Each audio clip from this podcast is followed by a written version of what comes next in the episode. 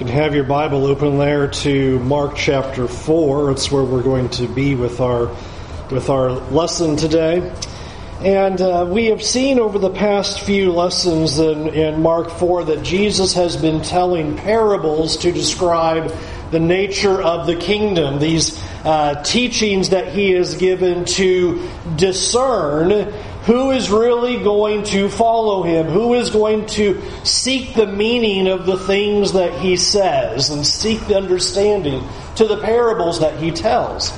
And after a series of parables that chapter 4 records in Mark, we're now going to see a series of miracles. And these miracles function in the same way, and they're going to show us who this Jesus is and what kingdom he has come to bring. It is interesting the scene that put before us in verse 35 of Mark 4. It tells us on that day when evening had come.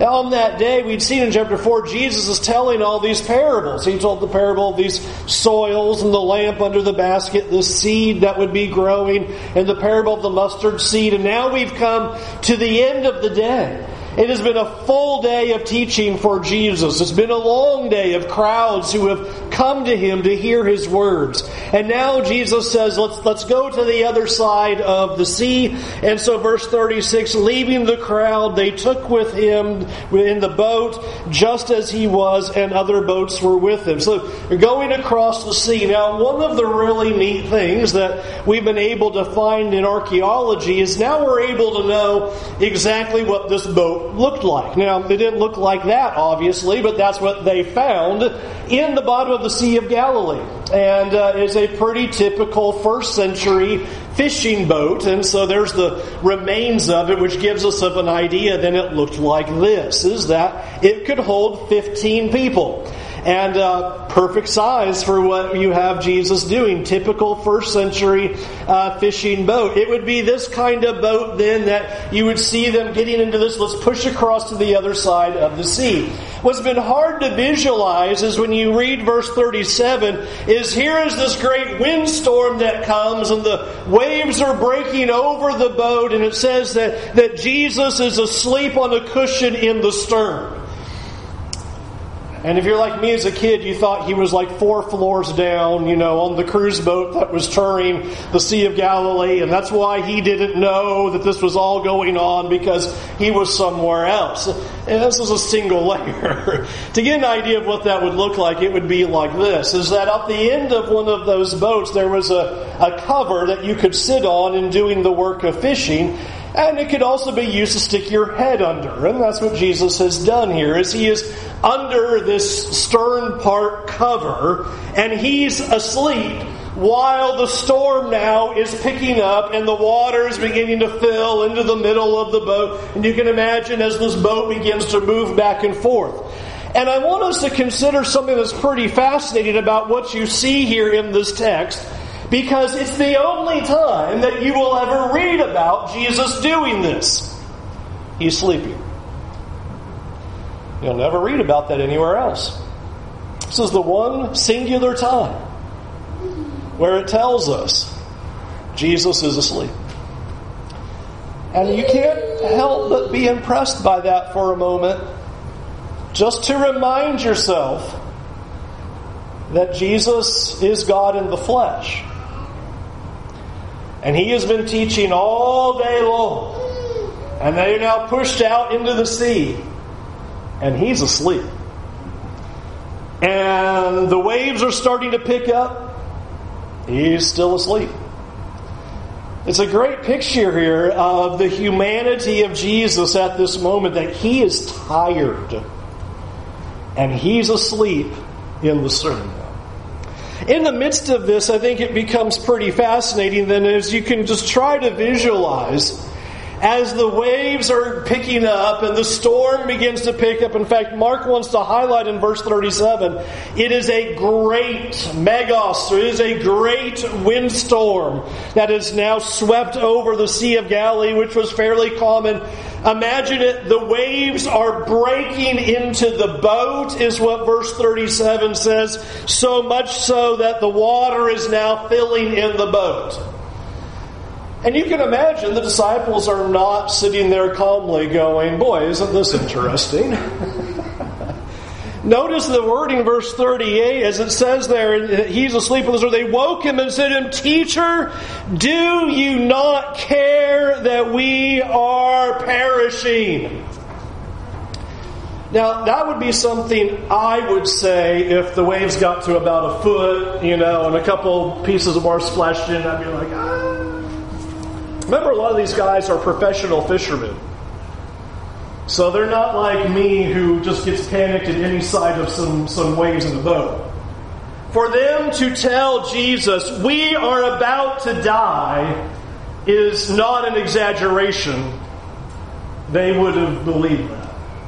They're used to being in these boats. They ran them all the time. We've seen that that's what Peter and John and James do and Andrew for their livelihood. This is their whole profession. They know what to do out in this situation. And this is not a situation that has an easy solution. The Sea of Galilee is 8 miles wide and 13 miles long, 64 surface square miles. Even if you'd pushed out a little ways, you've got two miles back to shore. If you're in the middle, you're four miles away from shore, and the waves are tossing everywhere. There is no, let's jump out of the boat and make a swim for it. You're miles away, and the waves are crashing all over you. They're in trouble. Meanwhile, Jesus is still asleep on that cushion. and they wake him, Don't you care that we are perishing? And the response of Jesus at this moment is also striking.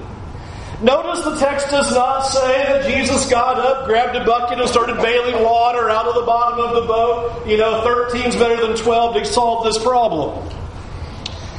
He doesn't get up and start panicking like everybody else. What are we going to do? It is amazing what Jesus does. To put it in a pretty modern English, what he just simply says to the winds and to the waves be quiet and calm down. And notice it says there in verse 39 and the wind ceased and there was a great calm. You have to put that in your mind for a moment. The boat is getting beaten by the waves left and right so strongly that the waves are dumping water into the boat. You have a great wind howling over it as the boat is moving and moving. And Jesus just simply says, Be quiet and calm down. And all of a sudden it all stops and it looks like a beautiful day on the Sea of Galilee in an instant. And as I visualize that scene, I, I just can't see how people's eyes were not huge and their jaws were not open. That one second ago we were being flung on the sea, and now it's just like hanging out on the Sea of Galilee calm. The wind stops and the waves quit. What a stunning moment. By the way, please think about what just happened right there. How unusual. In the middle of a storm, who then turns around and starts rebuking wind and tells the sea to calm down? Can you imagine? You ever been on a boat that's just rocked you back and forth? You imagine somebody standing on the top, hey, waves, I want you to calm down. You know, you're nuts. Jesus, be quiet and calm down. It just stops. And you notice it catches the disciples' attention. Because here you have Jesus saying in verse 40, Why are you so afraid? Have you still no faith? And they were filled with great fear and said to one another, Who then is this? that even the wind and the sea obey him. Who is this? That even the wind listens and the sea obeys the words of this person. And I think it is interesting to get an idea of what this moment, why this miracle indicates so much about who Jesus is and what he's come to do. There are many scriptures in the Old Testament. I'm going to show you a few of them that give you a representation of how God operates with the seas and what you're supposed to know about God because of that. Like Psalm 89, verse 8. As we read these three passages, pay attention to what God does to the sea and what you're supposed to know. Psalm 89, verse 8 O Lord God of hosts, who is mighty as you are, O Lord, with your faithfulness all around you? You rule the raging sea when its waves rise, you still them. That was the picture of the power of God. Psalm 65, verse 5. By awesome deeds you answer us with righteousness, O God of our salvation, the hope of all the ends of the earth and of the farthest seas. The one who by his strength established the mountains, being girded with might who stills the roaring of the seas, the roaring of their waves, the tumult of the peoples, so that those who dwell at the ends of the earth are in awe at your signs. Psalm 107 23. Some went down to the sea in ships doing business on great waters. They saw the deeds of the Lord, his wondrous works in the deep. For he commanded and raised the stormy wind, which lifted up the waves of the sea. They mounted up to heaven. They went down to the depths. Their courage melted away in their evil plight. They reeled and staggered, staggered like drunken men and were at their wits' end. Then they cried to the Lord in their trouble, and he delivered them from their distress. He made the storm be still, and the waves of the sea were hushed. Then they were glad that the waters were quiet, and he brought them to their desired haven. Let them thank the Lord for his steadfast love, for his wondrous works to the children of man. It is interesting how often the Old Testament has a reference point to silencing and quieting seas.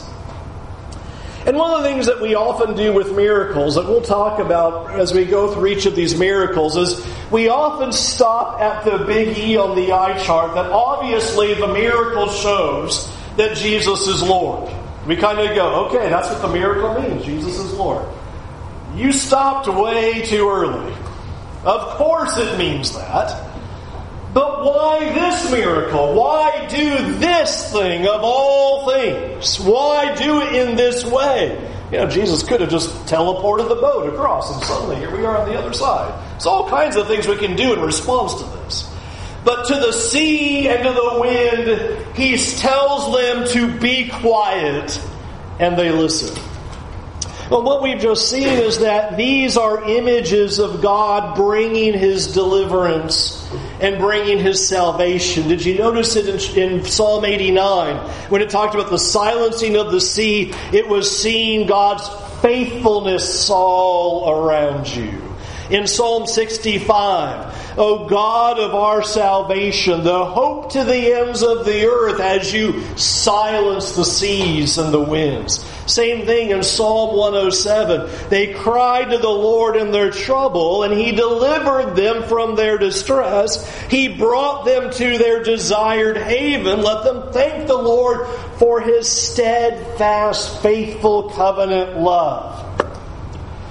Notice the silencing of the seas is not just merely Jesus is Lord, but He has come to rescue. He has the power to deliver. And this is why they now turn around and start saying to each other, Who is this? Because this is God in the flesh. Because only God can say words and still storms. That's what all those psalms said. In fact, Isaiah 50 even describes as the Exodus scene that it was God who rebuked the sea so that the people could go through. God quiets seas and delivers his people through them. This is why you see the reaction that you have here. Notice what they do. When the storm stops, what would you expect the 12 to do at that moment? What would you expect these apostles to do? I think I would have probably given him a big hug and say thank you. Notice the text earlier was asking a question. Don't you care that we are perishing? Verse 38. And notice nobody goes up to him and gives him a hug and says, You do care. We are so happy that you care. That's not the answer. Do you see what their response was? They're afraid.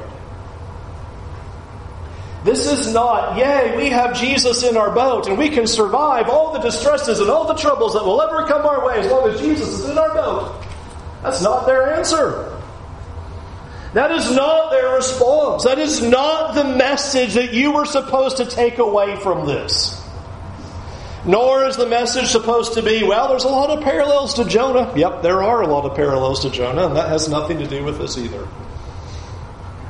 But there are a lot of parallels. What's the big takeaway? When it says there in verse 41, they were filled with great fear. It is interesting the highlights of great that happens in this text. In verse 37, there is a great windstorm. Verse 39, followed by a great calm that leads to verse 41, great fear. That's the emphasis of the message. Great fear. We have to step back and ask ourselves, why aren't they relieved? Why aren't they overjoyed? Why aren't we high fiving Jesus? That was awesome. Do that again. Because they realize they're in the presence of God. Something has suddenly dawned on them now. And they are beginning to grasp who this Jesus is. And the idea of Jesus as God in the flesh, that God is in the boat with them, sparks fear. And I want us to realize that that is always the response of being in the presence of God in the Scriptures. That is always the response of being before God in the Scriptures. Isaiah has a vision of God, and he doesn't stand back and go, That was neat, but falls down and says, I'm doomed. Ezekiel, vision, down on his face. When Paul, Peter, John all have various encounters with the presence of God, they are falling down as dead. Over and over again, you see this picture that fear is always the right reaction for being in the presence of God. And what we are seeing here is a critical piece about Jesus. The nearness of God, as seen in Jesus at this moment, is not pictured as reassuring, but is pictured as unsettling and even arguably terrifying at this moment.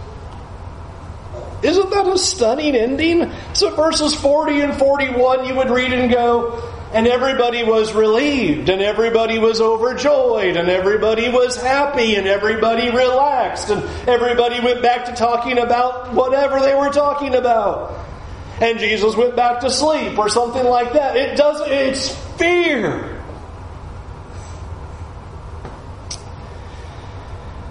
It is a massive picture that God presents about his presence over and over and over again.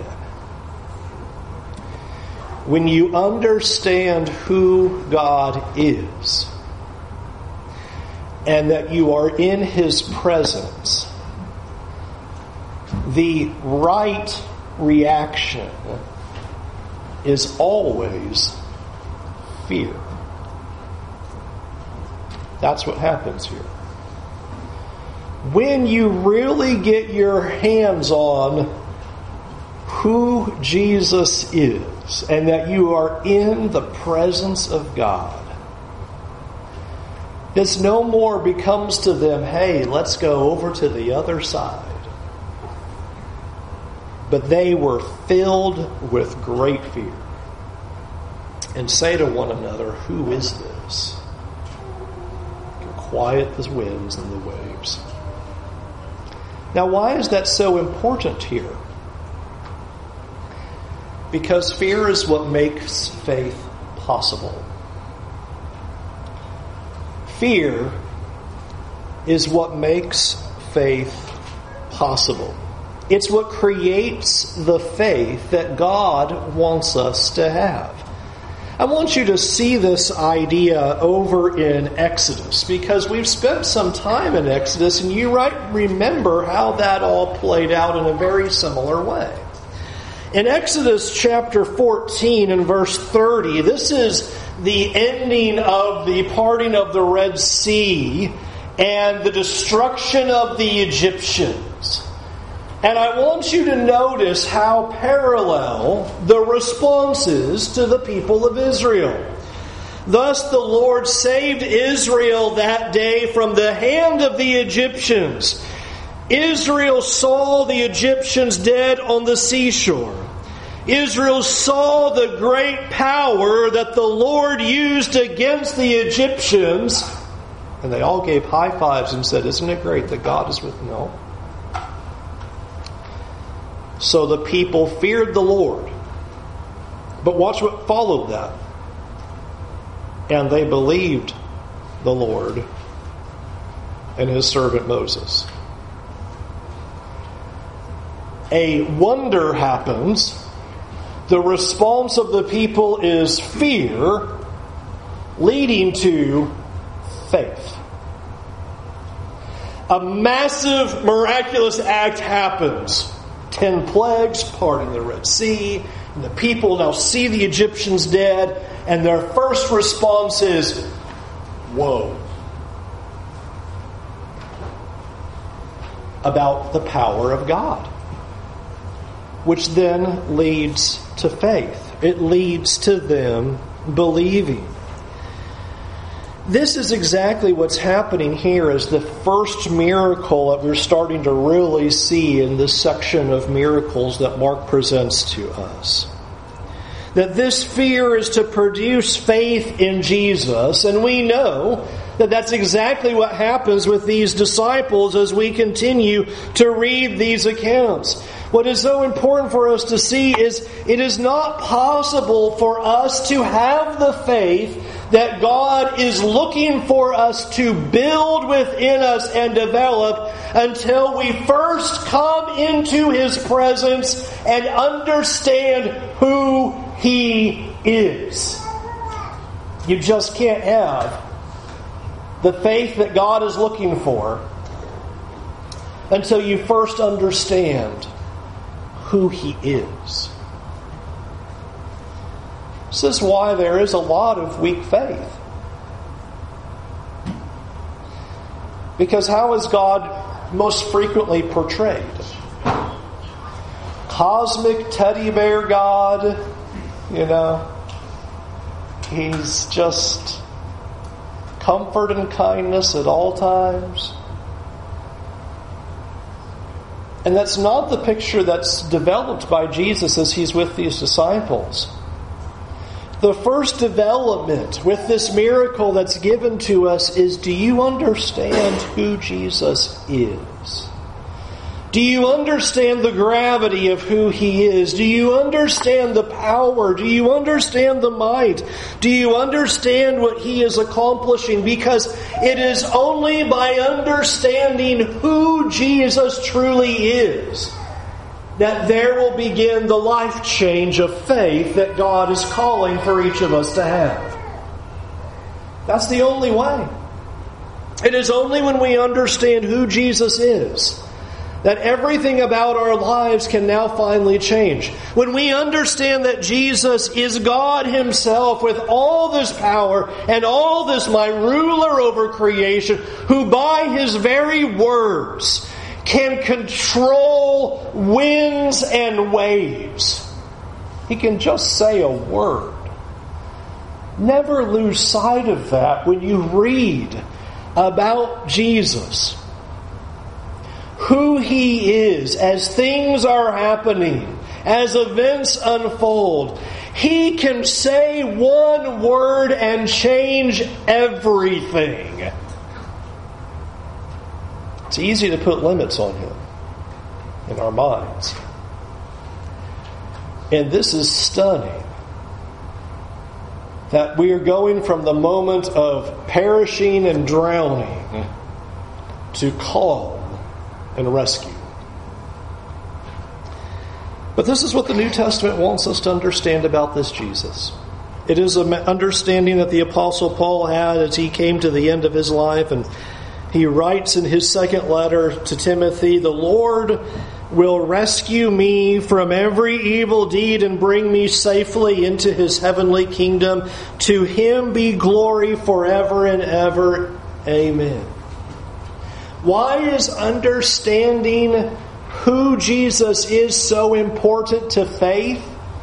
Because when you understand who He is and you understand the power that Jesus has and the power that He has in His words, in what He is able to do, that we have seen Him by His very words heal people of diseases, to be able to take care of unclean spirits, to be able to limit Satan, to be able to now cause winds and waves to completely stop, then you will understand with that great power, He has all ability to save you from your sins. He has all This is why fear leads to faith.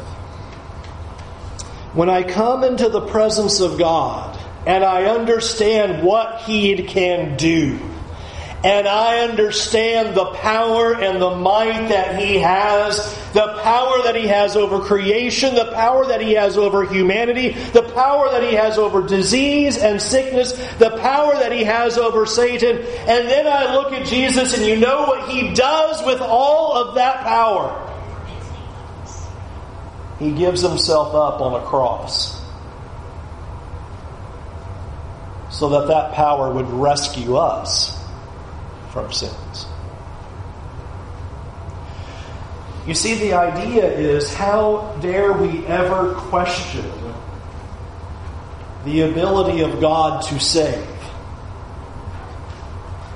That's why all of those Psalms connected silencing and quieting seas with God rescues. You go, well, how do those two work together? Because one power shows the other. He rescues Israel by rebuking the seas in the Exodus. He shows his faithfulness by rebuking the seas. He quiets the storm, and his salvation is shown to the ends of the earth. This is what all the Psalms are saying. And I love Psalm 107 where it said, And he brings them to their desired haven. It's great. That is great. This is what happens in this scene. If we had more time and another sermon in another hour, guess where they're going to get to? The other side of the sea it looked like all hope was lost. No, he silences the sea and brings them to their desired endpoint.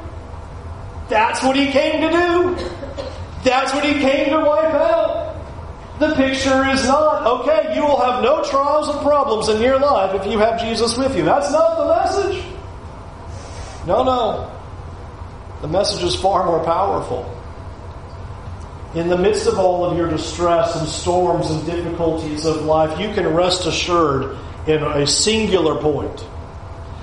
Jesus has rescued you and will bring you to the final destination of eternity with Him. That's the message. When you understand who He is and you come into His presence and you grasp all of that power and all of that might, that what He can do by His very words, fear leads to faith. Because with that power, He says, I've come to rescue. I've come to save. And that's why I love verse 40. When Jesus turns to the disciples, what does he say to them? What were you afraid of? Your fear should lead to faith. Because if you know who I am, you understand what I can do, if you grasp the power that I have, if you understand that I am God Almighty in the flesh, then you will put your complete dependence upon your Lord without any hesitation and without any doubt. That's why faith needs the fear of the presence of God. That's why God comes to Israel in that way. That's why when you come to Exodus 20 and God comes down on Mount Sinai and causes the mountain to shake and tremble and smoke, and there is great fear that comes over the people. Is God just trying to scare people? No understand the presence of whom you are standing before so that the people would trust God to take them to the promised land. Oh, ouch. Getting too old to make that move now. Don't roll on there.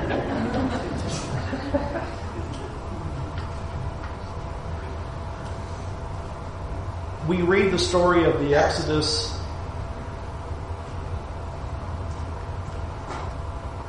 And we're so stunned of how they were faithless, faithless, faithless, faithless. And we read it and go, but look at all the miracles. What was the matter with you? What was the problem? Why didn't you just believe and get...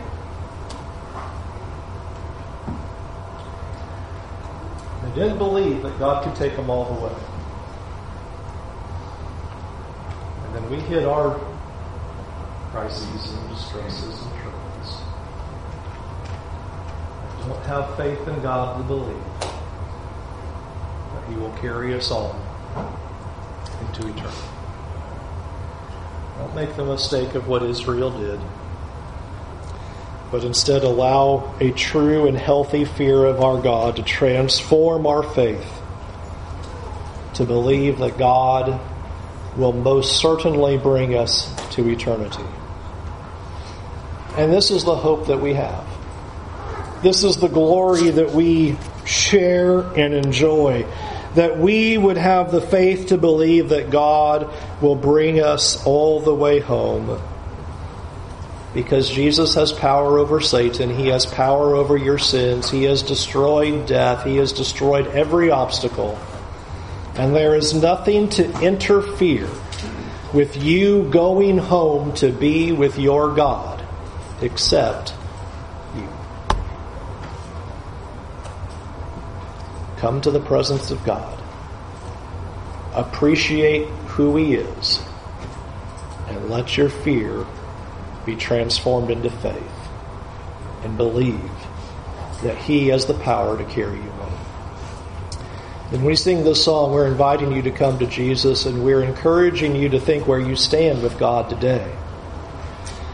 And you allow yourself to have the faith that God is calling you to have by focusing on who our Lord is. Never forget the power of God and what He's done to rescue you and me to bring us all the way home. Can we help you respond to the gospel message? Won't you come while we stand and while we sing?